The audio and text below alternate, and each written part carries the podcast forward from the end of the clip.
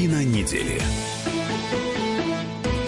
Здравствуйте, друзья. В эфире Иван Панкин и Надана Фридрихсон, известный политолог. Надана, добрый день. Добрый день. Конечно, начинаем мы с э, убийства Аркадия Бабченко, которое в итоге оказалось не убийством, а инсценировкой. Такая веселая получилась история, которая из грустной внезапно перетекла в цирк. Э, что вообще думаете изначально вот обо всей этой ситуации?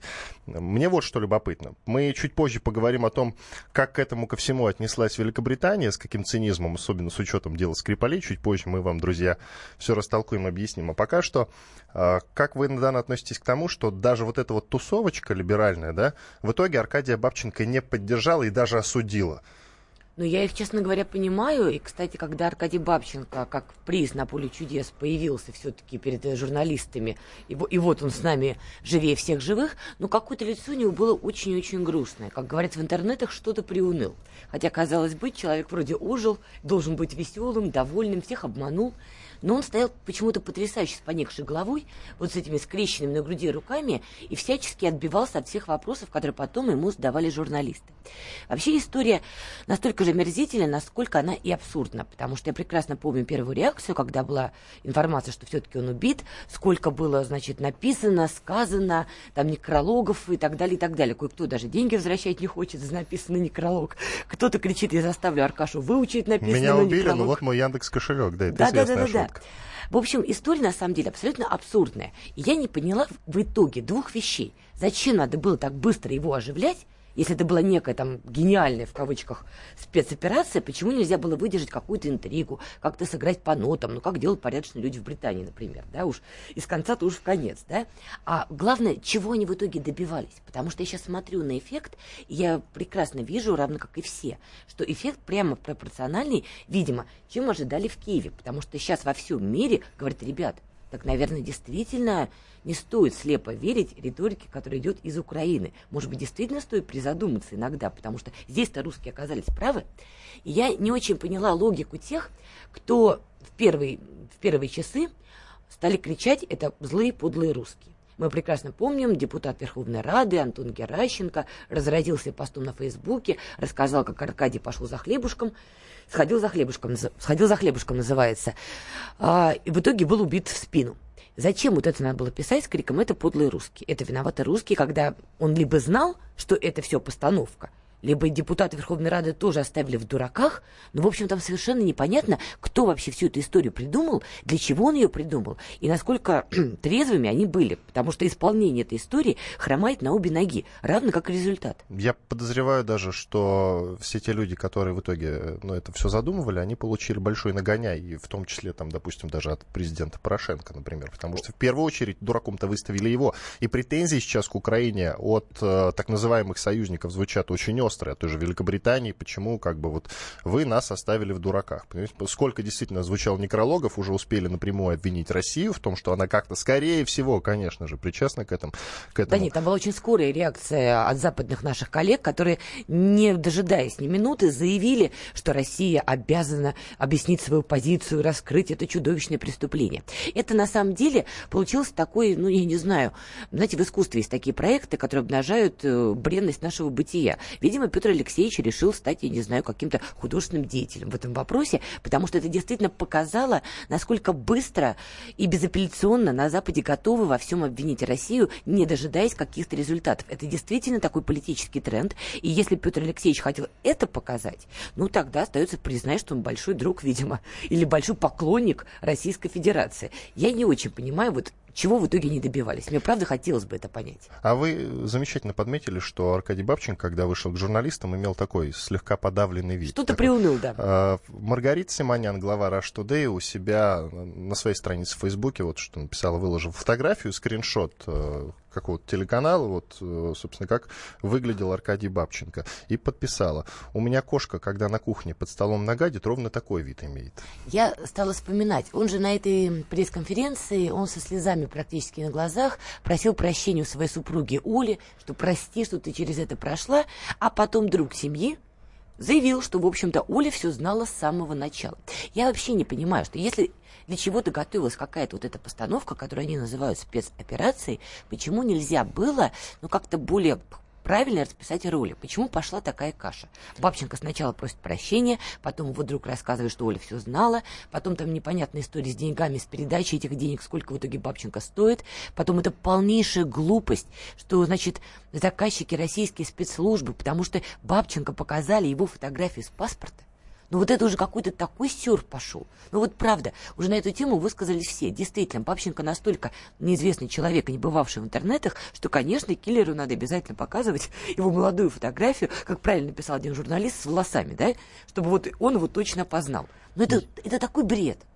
Я для наших слушателей рекомендую почитать две вещи по поводу, во-первых, по поводу убийства Аркадия Бабченко. Это замечательный некролог э, на убийство, который написал мой коллега Дмитрий Стешин, специальный корреспондент да, «Комсомольской да. правды». Совершенно роскошная вещь. Друзья, найдите на сайте kp.ru и прочтите. Это, это, знаете, нарисует вам образ Бабченко э, такой, каким Бабченко является человеком на самом деле, потому что Стешин какое-то время с ним дружил. И обязательно почитайте на новой газете уже разбор полетов, э, который написал э, спец, спецкор Павел Каныгин. Мне очень понравилась его статья. Действительно, такой честный, хороший разбор. Э, на мой взгляд, вообще не свойственный для новой газеты относительно своих друзей. А Бабченко является другом новой газеты. Какое-то время там, по-моему, даже работал. Да. И вот читать действительно анализ всего этого очень интересно, потому что видно, что он честный и откровенный. И меня это в каком смысле даже Э, подкупила. Мы Итак, должны теперь... признать, что все-таки Аркадий Бабченко, как журналиста, действительно больше не существует в этом смысле. Он уже окончательно безнадежно мертв. Потому что вот эти все объяснения, что он принял в этом участие, потому что там его жизни была какая-то угроза, и то, что он написал потом британским СМИ, мы все видели на Фейсбуке, куда он их послал, и как он кричал, что дайте мне британский паспорт, защитите меня и тогда осуждайте. Это все понятно, это вот какая-то такая истерика виноватого, но как журналист все, Аркадий Бабченко закончился, и это на самом деле печально, потому что, несмотря на то, что он нес в отношении России последние там несколько лет, просто за гранью иногда добра и зла, просто за гранью, но все-таки не стоит забывать, что в свое время он был очень хорошим, качественным военным корреспондентом. Ну, Человеком, который бывал в горячих отрицает. точках и действительно писал удивительные вещи. И вот обидно, что умер тот Аркадий Бабченко, который мы помнили по тем репортажам. Итак, отличный ракурс, как реагировала, например, Великобритания. Почему именно Великобритания нас интересна? Ну, просто потому, что Великобритания раздула такой фарс, э, как дело Скрипалей. И вот сейчас э, эта страна, Великобритания, обвиняет Украину в том, что она устроила пошлый фарс. Вот это мне очень нравится с учетом... Ну, это как минимум звучит цинично, потому что ситуация одна другой стоит. Но вот ты, насколько я знаю, как-то вот иначе видишь Нет, это тонкий такой троллинг со стороны Лондона, ключевое слово «пошлый фарс». Потому что то, что было устроено со Скрипалями, ну, по крайней мере, это действительно было неплохо разыграно. Там действительно было выждано нужное время, там оцепляли лавочку. Но я с тобой не согласен, хотя потому что истории-то нет. Все понимают, насколько это абсурдно. Вопрос не в том, что это в исходнике своем абсурд. Это так и есть. Вопрос в том, как вы его пытаетесь преподнести. Вот Британия, по крайней мере, она разыграла все более-менее неплохо. Там действительно были необходимые персонажи. Она этим персонажами тыкала всем в лицо. И да, у России все, все равно оставались вопросы, что где видеокамеры, там, когда вот Скрипаль с дочкой шел к тому злочастному месту. Почему вы не допускаете Россию к расследованию? Действительно, тоже были какие-то нюансы, но Британия, в принципе, из, из этой ситуации выкручивалась. То, что разыграла Украина – но это правда. Вот я вчера разговаривала со многими коллегами, говорит, у нас сложилось такое впечатление, что они действительно подсмотрели вот эту британскую спецоперацию и решили, ну давайте тоже попробуем, нехай будет. Ну вот Продолжим через две минуты. Сейчас сделаем небольшую паузу. Вместо постскриптума я скажу так. Как только вот э, Аркадий Бабченко вышел к людям на этой пресс-конференции, он первым делом извинился, что не говорит с ними на украинском языке. Через две минуты продолжим. Картина недели. Я Андрей Малахов. Слушайте радио «Комсомольская правда».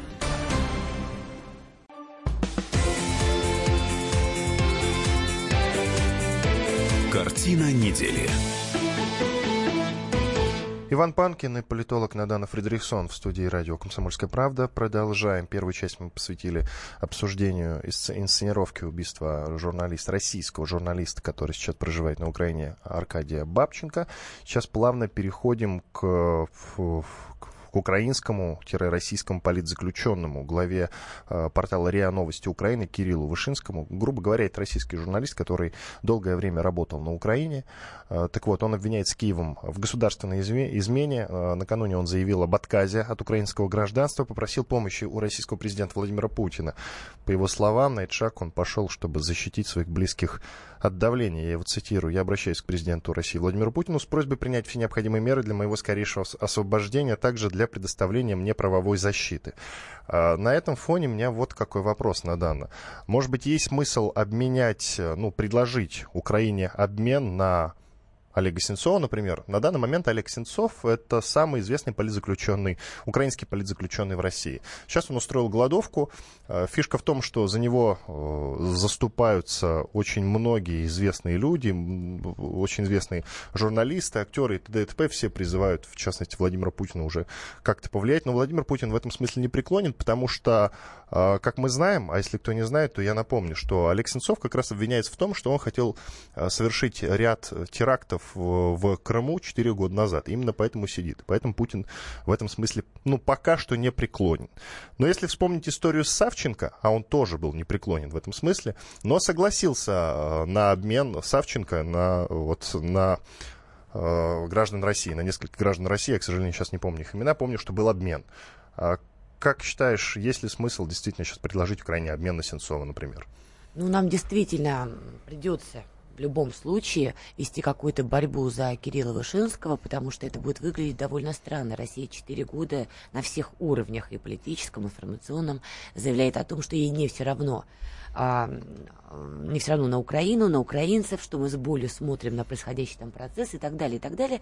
И поэтому, когда человек, который в том числе, ну не то, что работал, скажем так, на России, это неправильно, да, написал какие-то вещи, которые, скажем так, понятны и близки Москве, мы не можем бросать такого человека потом на произвол судьбы. Тем более, когда он обращается в том числе к Петру Порошенко и заявляет, что он выходит из украинского гражданства и считает себя лишь гражданином России. Мы не можем просто бросить такого такого человека на произвол судьбы, что называется. По крайней мере, иначе имидж России и позиция России по украинскому вопросу, она будет страдать прям пропорционально игнорированию Кирилла Вышинского. А я не уверена, что Владимир Путин должен этим заниматься напрямую. И вот я не очень понимаю, почему Кирилл Вышинский обращается именно к президенту России, но, может быть, такая... А кому еще он мог бы обратиться? Такой литературный оборот. Ну, слушайте, в России все-таки не маленькая страна, не банановая республика. Есть соответствующие ведомства, которые действительно должны заниматься этим вопросом. Я так понимаю, в первую очередь этим вопросом должен озадачиться МИД, судя по всему. Поскольку Украина все-таки иностранное государство, и поэтому Поэтому, я думаю, в МИДе должны пойти чуть дальше, чем, наверное, делать какие-то заявления, осуждения и так далее. Что касается обмена. Это действительно, наверное, было бы правильно, потому что ты тонко подметил, что Олег Сенцов действительно превращается из политзаключенного человека, который сейчас голодает, о чем в том числе в уже... мученика. Да, он становится мучеником, такой а, определенный карикатурный, карикатурным образом человека, который страдает, по мнению части российского общества, ни за что. И, в принципе, ты правильно сказал, если мы обменяли Савченко, преступление которой тоже было вопиющим, она убивала российских журналистов. Об этом никогда не стоит забывать. Меня просто очень веселит, когда Савченко стала творить то, что она творит на Украине. У нас очень многие так называемые патриоты стали хлопать в ладоши и говорить, какая Надя молодец, Надя наша. И, видимо, совершенно забыли, как это самая, в кавычках, наша Надя убивала наших, без кавычек, журналистов. Поэтому я не знаю, что там произошло конкретно с Олегом Сенцовым. Я знаю официальные обвинения, которые ему выдвигаются. Ты напомнил, что он принимал участие, пытался э, принять участие в терактах в Крыму. Я не знаю, что там на самом деле произошло я труд, с трудом верю, что творческая личность, режиссер будет как-то причастен к, тер, к терактам, подрывам. У меня в голове это немножко не укладывается. Но, но, я думаю, конечно, людям, которые проводили расследование, им виднее.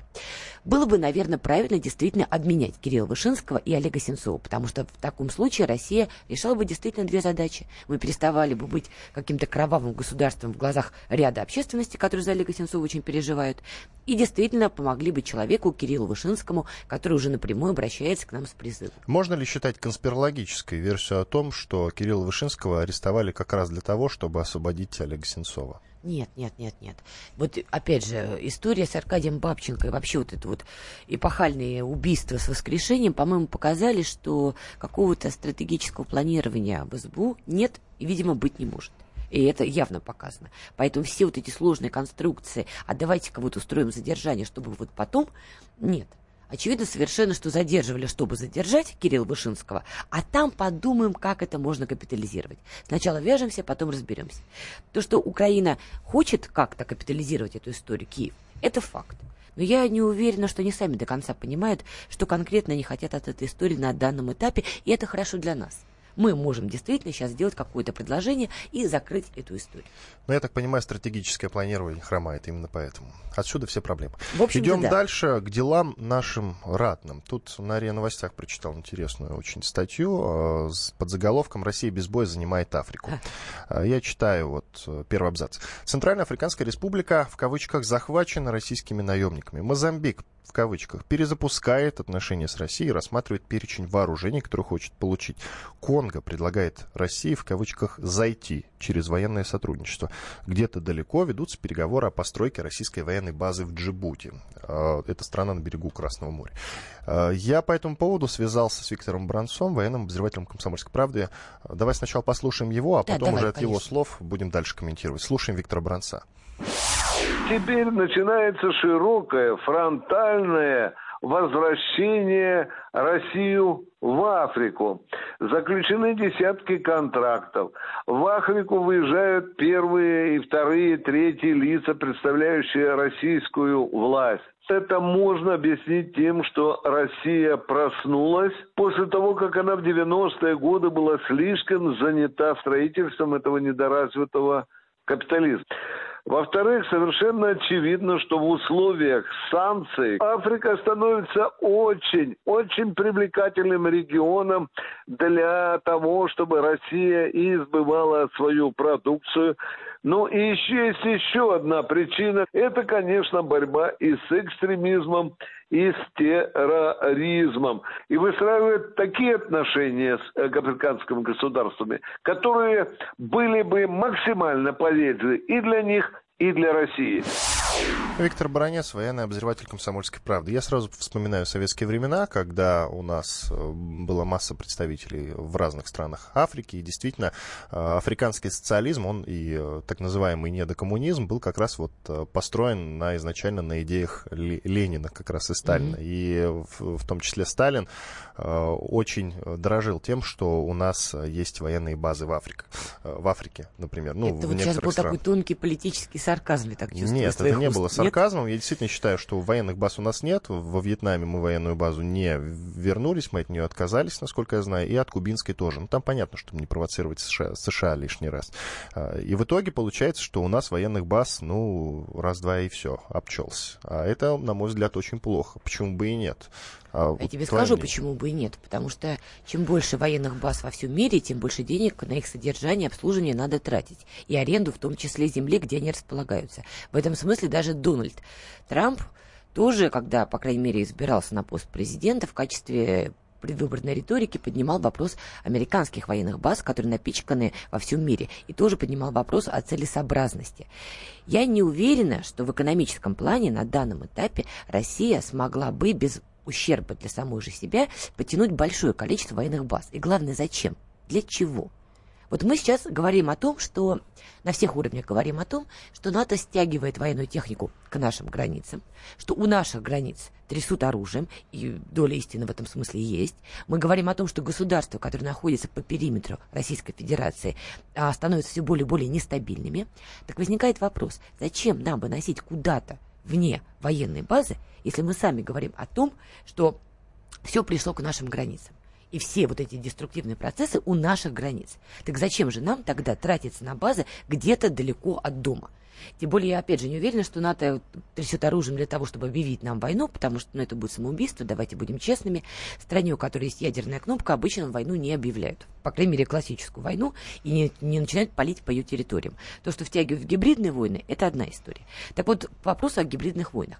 Наверное, если мы понимаем, что есть некий план, на Западе, в том числе взять Россию измором, измотать и так далее, и так далее, то, наверное, точно имеет смысла расширяться как-то вот в том числе используя сеть военных баз. Но, тем не менее, интерес России к Африке, он понятен. Это не проснулась Россия. Россия в этом смысле особо-то и не спала, потому что Африка всегда была в новейшее время на периферии наших интересов, и это объясняет многое.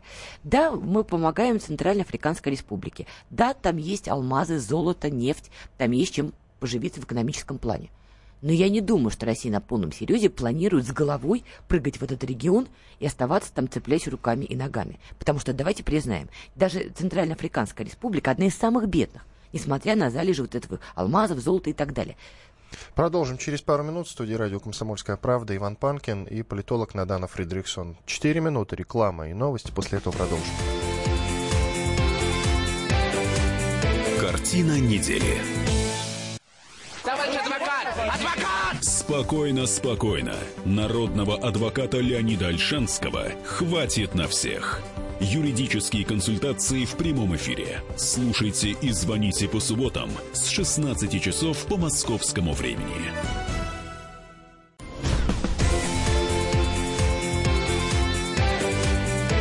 Картина недели.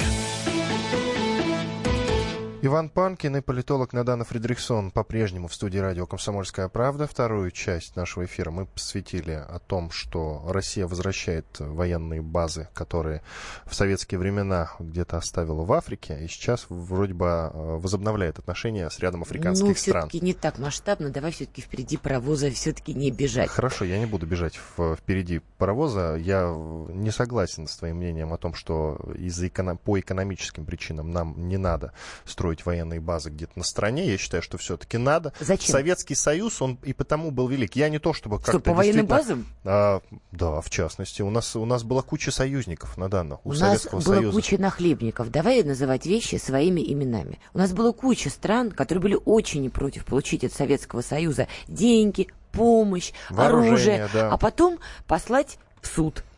Вот таких было И с кем очень же мы много. Судились, напомни Но мне, я пожалуйста. имею в виду на буквы количестве ну, трех штук. А, ты вот я, я в этом смысле. Вот, на самом деле... Не было у нас в этом смысле союзников, вот к сожалению, и это стоит признать. Это большая трагедия геополитики Советского Союза, вот к сожалению. Я думаю, что все-таки вот в период э, с начала 60-х и где-то под 80-е у нас в этом смысле все было хорошо. Ну, и мы пример. в холодной войне, а какой кон- конкретно тебе нужен пример? Вот, извини. Ну вот страны, По которые... крайней мере, в холодной войне мы лидировали вот в этот промежуток 60 под, э, под 80 мы лидировали. Э, С А наступлением 80-х мы начали постепенно тонуть в этом смысле, и в итоге мы холодную войну проиграли, понимаешь? Это потому, что как раз мы начали уходить со своих военных баз, потому что мы как-то охладели в этом смысле, потому что мы стали делать э, ставку на вот эту гласность, которую нужно было проводить постепенно. Все надо было делать э, постепенно. Батенька, да вы деспот. Нет, при чем здесь гласность? Почему? Вы как-то вот все перемешали, мне кажется. Нет, я не перемешал все. Смотри. Давайте все-таки по порядку. Еще раз. Выстраивать стратегические отношения с какими-то странами, тем более ведя холодную войну с большим гегемоном, как Соединенные Штаты, это, возможно, было правильно. Неправильно было выстраивать эти отношения в формате нахлебников. Мы вам все дадим, а вы, пожалуйста, заявите о своей лояльности нашему политическому курсу. Нет, базы вот были, это абсолютно были. неправильно. Ну и что? Вот как они помогли Советскому Союзу, когда встал вопрос о том, что на одной ногой стал разваливаться? Вот как помогли эти военные базы? Были. Нет, Ты подожди, прав. мы к тому моменту уже поуходили оттуда практически. Мы перестали их снабжать вообще-то. А почему мы перестали их снабжать? Не вспомнишь случайно? Нет, вот этого я не знаю, этих А тонкостей. я, к потому что вот как раз и ресурсов и перестало хватать. Потому что это огромная черная финансовая дыра, содержание подобных баз. Я могу еще понять, когда действительно регион стратегически важен, во всех смыслах важен. Но послушай, если мы берем, опять же, Центральноафриканскую республику, это нищая страна. Несмотря на залежи золота, бриллиантов, нефти, это все здорово. Но это нищая абсолютно страна, которая раздирается постоянными внутренними междоусобицами, где погибают постоянно люди. И чтобы получить какую-то капитализацию от сотрудничества с этой страной на международном уровне, в нее надо вбухать столько сил и денег, чтобы ее стабилизировать и вывести на какой-то уровень э, в международной иерархии. Зачем? Зачем? Давай рассматривать вопрос по-другому. Конечно, когда западные страны в каком-то количестве стали щелкать э, Россию по носу, рассказывая, что Россия изгой, отправлять ее куда-то подальше от себя, вполне закономерно, что Москва стала а, ориентироваться на сотрудничество с другими государствами. Отсюда такое сближение с Китаем, например, которое не наблюдалось, например, в том же 2006 году. Именно поэтому, кстати, книга «День опричника», которая выходила в 2006 году, вызывала тогда у всех некое недоумение и улыбку, потому что полностью не соотносилась с политикой, которую тогда проводила Россия. Да, мы действительно стали больше сближаться с Китаем, с Индией. Мы стали говорить о БРИКС, э, блок стран БРИКС. Это действительно Бразилия, было... Индия, кто там еще? А, Китай. Да, Китай, Китай да. Ну, хорошее содружество. Безусловно, хороший суммарный ВВП БРИКС, он довольно такой весомый. Угу. Мы действительно стали говорить о том, что мы будем еще более активно поддерживать Иран. Это делается, это политика, это тактический ход. И заметь, сейчас уже волна меняется. Уже сколько появляется европейских стран, э, где звучит риторика, ребят, давайте с России снимать санкции. Все, поиграли, пришли Об этом к выводу. чуть позже. И вот просто в Австрии особенно, скажем так, этот курс начинает активно работать. К чему веду? Нам нужна история, в том числе с Африкой, чтобы показать, что мы действительно страна, которая готова вести крупные международные проекты. Нам действительно это нужно для имиджа. Но готовы ли мы действительно с головой уходить в Африку, вкладываться туда? Да никто не говорит о том, чтобы уходить ее с головой. И открывать там военную базу, вот это большой вопрос. Потому что вклад в эту базу и ее отдача, на мой взгляд, несоотносимо. Но НАТО не стесняется расширяться и окружать нас. Да при чем здесь и НАТО? Вот, опять же, Дональд Трамп кричит, что НАТО расширяется только за счет его кармана. Потому что все остальные страны радостно решили не платить Нет, 2%, популизм. или платят, но их 2% от их ВВП это просто копейка в море. Ну что, Эстония честно платила 2%. Ну что, это очень помогает экономике НАТО? Да, американцы это тот самый парнокопытный козел, который за все это платит, как в известном анекдоте. И Трампу это не нравится. Очевидно, не нравится. Поэтому, конечно, расширение НАТО, там, продажа оружия, это какая-то статья расходов. Кстати, нам здесь тоже действительно выгодно тактически продавать свое оружие. Это статья э, доходов, наш бюджет. Это хорошо. Но давайте дальше этого не идти. Итак, сейчас мы плавно будем отвечать. Вот из этой темы, о которой мы сейчас говорили, мы можем э, о ней говорить бесконечно. Но сейчас многие вопросы о расширении как раз э, и вооружении тоже в частности будет следовать из обсуждения ближайших нескольких тем. Первая тема. Сейчас в Грузии идет вторая волна так называемого грузинского Майдана. Ой, ну только а, давай Майданом пока это не называть. Потому Хорошо. что настолько уже приевшееся слово. Ну, именно поэтому вот... я его и употребляю, чтобы все сразу... Чтобы все точно конечно, осознали, что происходит. Ну да, ты сказала вот в перерыве ты сказала, что там возможно, возможен сценарий даже более жесткий, чем в Армении. Да, к сожалению, Давай для Грузии... коротко объясним, с да. чего все началось. А, первая волна, которая была вот где-то около месяца назад, да, плюс-минус, она началась с того, что силовики провели э, рейд по ночным клубам. И там были Антинаркотический рейд, да. Да, и там были какие-то жесткие задержания. Внезапно толпа собралась, насколько я помню, у парламента и начала требовать... Э, отставки правительства. Отставки правительства. Сейчас идет, друзья, вторая волна. Что за вторая волна? А связана связана она с убийством 16-летнего подростка, который погиб, а здесь, внимание, в результате потасовки в декабре 2017 года, год назад. Волнения начались после того, как суд вынес необоснованно мягкие приговоры убийцам, которые оказались детьми высокопоставленных чиновников силовых ведомств. И сейчас толпа хочет, э, по-моему, отыграться на силовиках и использует для этого все возможные и невозможные поводы. Правильно я рассуждаю? Да, ты уловил определенные моменты, ты прав э, во многом. Смотри, безусловно, жалко погибших подростков. Это большая трагедия. Но простите меня за мой цинизм, я не верю, что горе отца который мне понравился приговор, это понятно совершенно, способна вывести толпу людей на улицу, требовать опять отставки правительства. И в итоге, кстати, главный прокурор Грузии, он в итоге объявил об отставке. Я, к сожалению, не верю, что горе отца может повлиять на такие политические процессы. Но я верю, что есть вполне циничные люди, политики, которые могут использовать любой повод для того, чтобы все это повернуть в нужное для себя русло. Поэтому, казалось бы, абсолютно нереалистичная история, так называемый уже протест наркоманов. Да? Людям не понравился антинаркотический рейд, поэтому они, э, который был по их версии слишком жестоким, да? и они стали требовать отставки правительства. Теперь идет спекуляция, грязная политическая спекуляция на гибели школьника. Но это политика, политика дело грязное. Очевидно совершенно, что в Грузии, к сожалению, и вот эта вторая волна показала. История будет более жесткой, более кровавой, чем в Армении. Это хорошо для Армении, но это плохо для Грузии. Хорошо для Армении в том плане, что у них все произошло без, скажем так, тяжелых последствий. Очевидно совершенно, что люди, которые стоят вот за раскруткой, раскачкой любой трагедии в политическое русло, добиваются одного – а точнее двух моментов. Они добиваются досрочных парламентских выборов в Грузии, это очень важно, и они хотят все это присоединить к предстоящим президентским выборам. Почему? Мы прекрасно понимаем, что отношения между Грузией и Россией после событий восьмого года, мягко говоря, были не фонтан. У нас нет дипотношений, чего далеко ходить.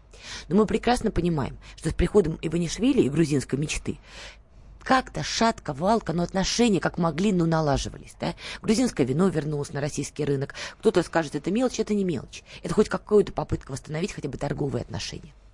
И сейчас когда действительно Владимир Путин, в том числе презентуя, мы прекрасно помним, новейшие виды вооружений, поставил Западу определенные условия, что, ребят, либо вы продолжаете нас давить, и мы даем отпор, либо вы не продолжаете нас давить, и мы пытаемся прийти к какому-то балансу и гармонии в мире, мы прекрасно понимаем, что все-таки, скорее всего, мир вкатится, когда опять крупные центры силы начнут вести жесткое противостояние всеми доступными способами. И мы прекрасно помним, что президент Грузии Георгий Маргвелашвили, который уже показал себя человеком оппозиционно настроенным к Иванишвили, к тому, что он делал, хотя Иванишвили считает серым кардиналом, но вот президент Грузии его удивил.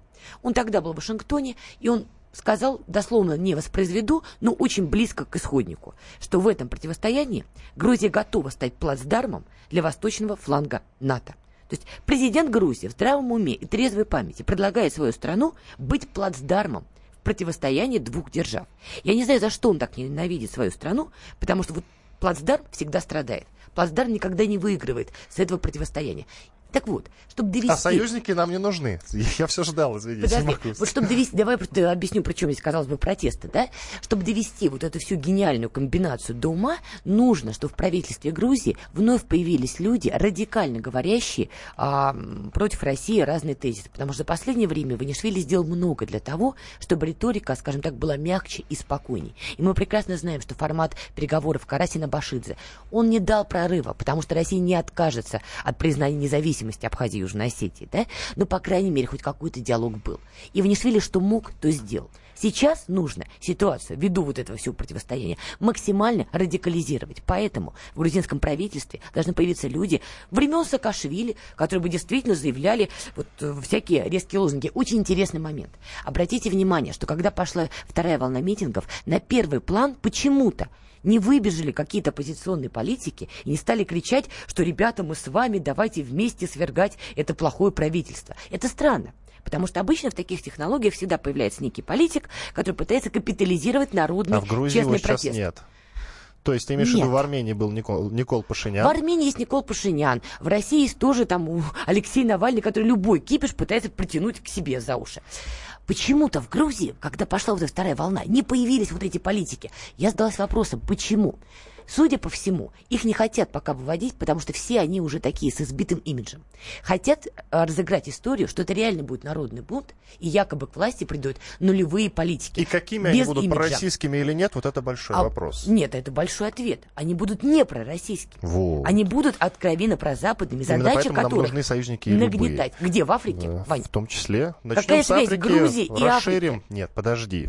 Это, по Ой, крайней мере, взгляд со стороны. Ну, Еще ты, раз. в этом смысле ты не права. Мы сейчас по, после небольшого перерыва мы поговорим о дружбе с Израилем. А, тут интересно подметил мой коллега Павел Пряников. Путин на этой неделе опять общался с лидером Израиля Нетаньяху. Если посмотреть за последние 2-3 года график общения с ним, ну, он, по крайней мере, если не на первом месте, то на втором. На втором. Продолжим через пару минут.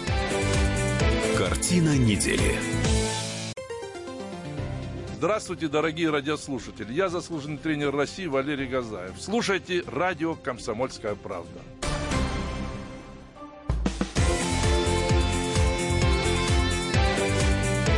Картина недели.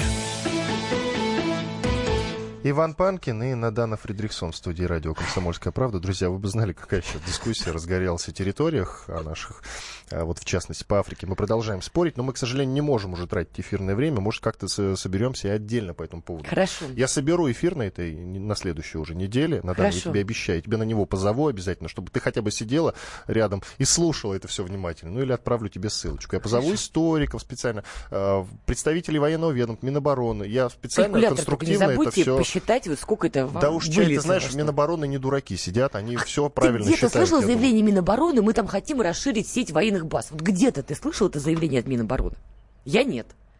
Так, хорошо. Нас рассудит время, идем дальше. Хватит Хорошо. спорить. Ты хотела закончить про Грузию. По да, мере. так вот, возвращаясь и про к Грузии. Грузию у нас разгорелась тоже горячая дискуссия. Прошу. Так вот, учитывая, что ситуация в Грузии действительно будет обостряться все больше и больше, вот эти протесты, это не последние протесты, будут еще протесты. И опять будет какой-то, казалось бы, странный повод. Но будет опять волна, опять будут выходить люди, опять требовать отставки правительства, потому что премьер-министр а, в марте потому что месяце... есть пример Армении, вот почему. Нет, потому что премьер-министр Грузии еще в марте месяце написал открытое письмо российскому руководству, чем вызвал недоумение у очень многих, потому что это, правда, очень странный шаг для первого лица в Грузии. Все-таки Грузия а, парламентская страна, республика. Так вот, волна за волной, волна за волной. И это все будет заканчиваться тем, что там придет действительно новое правительство, которое будет очень радикально настроено и вновь вернет риторику времен Михаила Саакашвили. В этом смысле для меня стало большим удивлением признание со стороны Сирии независимости Абхазии и Южной Осетии. Тут не надо быть гением, чтобы понять, что самому Асаду это действительно не нужно, у него своих проблем хватает. Едва ли он сидел накануне, читал про эти страны и думал, надо бы их признать. Очевидно совершенно, что Видимо, поступила просьба от российской стороны. Видимо. Или от каких-то российских, я не знаю, политиков, чиновников. Но это как-то связано с нами. Я не очень понимаю, зачем. То ли это попытка э, ответа нашего дипломатического на происходящее в Грузии, и мы решили таким образом напомнить каким-то грузинским силам, что не стоит раскачивать ситуацию, потому что но это странно, потому что они так об этом прекрасно помнят. У нас отношений по этому типу нету. Это было очень не вовремя, скажем так, признание со стороны Асада независимости Абхазии и Южной Осетии. Очень не вовремя. И сейчас, когда Россия и Грузия наоборот, должны пытаться нас, м, перекинуть мосты, и я так понимаю, что премьер-министр когда писал открытое письмо, этого и добивался. Он себя поставил под удар оппозиции, его распинали два месяца, все, кому не лень, но он этот сигнал и посылал. Вместо этого Получается так, что мы в очередной раз показываем Грузии, что нет, ребята, мы с вами готовы разговаривать только на очень жестких тонах. Боюсь, этим все и закончится. Хорошо, идем дальше. Итак, мой коллега Павел Пряников, с которым мы ведем программу «Предыстория», которая выходит по понедельникам в 21 час, замечательно подметил. Путин на этой неделе э, опять общался с лидером Израиля Нетаньяху. И если посмотреть за последние 2-3 года график общения с лидерами западных стран, то Израиль будет на первом месте, на втором Германия. Ну, наверняка речь, конечно, шла о выдавливании иранских прокси-сил из Сирии. Вот ну, ты понимаешь, ж. да, как это звучит, да? Израиль и Германия на первом и на втором месте. Но это хорошо, кстати, я рад налаживаю. Я, кстати, да, верю действительно в то, что скоро, совсем скоро мы с Германией наладим отношения, и мне нравится, что, как мне кажется, Германия делает шаги в отношении России сейчас, и это, по-моему, заметно. Возьмем хотя бы там, не знаю, два-три года назад, Германия ни в какую вообще разговаривать э, с Россией не хотела, ну, канцлер фрау Меркель, конечно, общалась с Владимиром Путиным, но все это было сквозь зубы, сейчас этого не наблюдается, как мне кажется. Она чего такая злая была? Ей просто цветы Велосипед не ей подарили. Не, ну, цветы. Да, и цветы подарили, в частности. Давайте послушаем моего коллегу Аббаса Джуму, обозревателя отдела международной политики. Вот что он рассказал о встречах с Нетаньяху. Владимир Путин встречается с лидерами тех стран региона, с которыми, во-первых, можно торговаться, а во-вторых, которые реально на что-то влияют, ну, в той же Сирии, куда Москва вложила много сил и денег, и потерять инициативу в этой стране, ну, просто не имеет права. Такими государствами являются сегодня Израиль и Турция. С Эрдоганом и Нетаньяху Путин действительно встречается очень часто. Из-за того, что эти персонажи наиболее проблемные. В этом плане с Ираном у нас полное взаимопонимание по части ближневосточных проблем во всяком случае. А вот Израиль регулярно нарушает суверенитет Сирии и наносит удары по сирийским солдатам и помогающим им иранцам. То есть, не договорившись с Тель-Авивом, вычистить юг Сирии от террористов попросту не выйдет. Да и не в интересах Москвы Ирано-Израильская война. Ее стали активнее обсуждать на фоне выхода США из ядерной сделки. Ну а слушая рассуждения своих либеральных коллег о том, что, мол, необходимо дружить не с маргиналами типа Ирана, а с Израилем и Саудовской Аравией, подумайте сами, кого предпочтет Израиль? Москву, которая пытается балансировать между враждующими сторонами и встречается с Хамасом, или Вашингтон, который отдал евреям Иерусалим? А кого выберут Сауды? Пойдут ли они против своего главного союзника, США? Мы должны дружить с теми, кто надежный и чьи цели схожи с нашими целями, чьи враги являются и нашими врагами, а не с теми, кто популярнее и богаче. Ну вот, Абаз Джума, обозреватель отдела международной политики, я тебе даю полторы минуты, чтобы вот как-то оспорить его слова. Ну, я, я уже видел просто по твоему лицу, что ты возмущена. Я не возмущена, просто для меня удивительно, когда звучит вообще фраза «дружба» в контексте большой политики, тем более на Ближнем Востоке. Давайте будем честными. Россия и Иран – тактические партнеры в конкретном вопросе, связанном с Сирией. И Москва и Тегеран считают, что Асад абсолютно легитимный президент, его свержение недопустимо. Только в этом наша позиция исходится. И было огромное число примеров, где позиции России и Ирана кардинальным образом расходились по разные стороны. И было много чего, что попадало даже в информационное пространство, при том, что Тегеран довольно закрытая страна и предпочитает вести политику в тишине.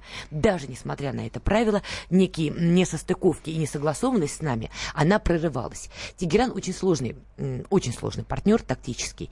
И в глобальном плане наши цели и задачи с Ираном расходятся.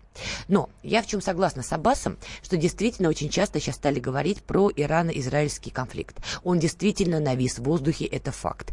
Более того, очевидно, что Израиль Удивительно, Израиль и Соединенные Штаты буквально пытаются спровоцировать Иран на то, чтобы он первый нанес удар. Чтобы от слов «мы уничтожим это плохое государство» Иран перешел к действиям. Если они этого добьются, не дай бог, вот все. Тогда все, что будет происходить на Ближнем Востоке, это будет полный-полный хаос. Потому что это действительно будет глобальная война. Да, вчера Йенс Столтенберг заявил, что Израиль не является членом НАТО, поэтому за него весь альянс вступаться не будет. Ну а что он еще должен заявить? Но если, не дай бог, Иран нанесет удар по Израилю, вы же понимаете, на весь мир будет крик о втором Холокосте. На весь мир.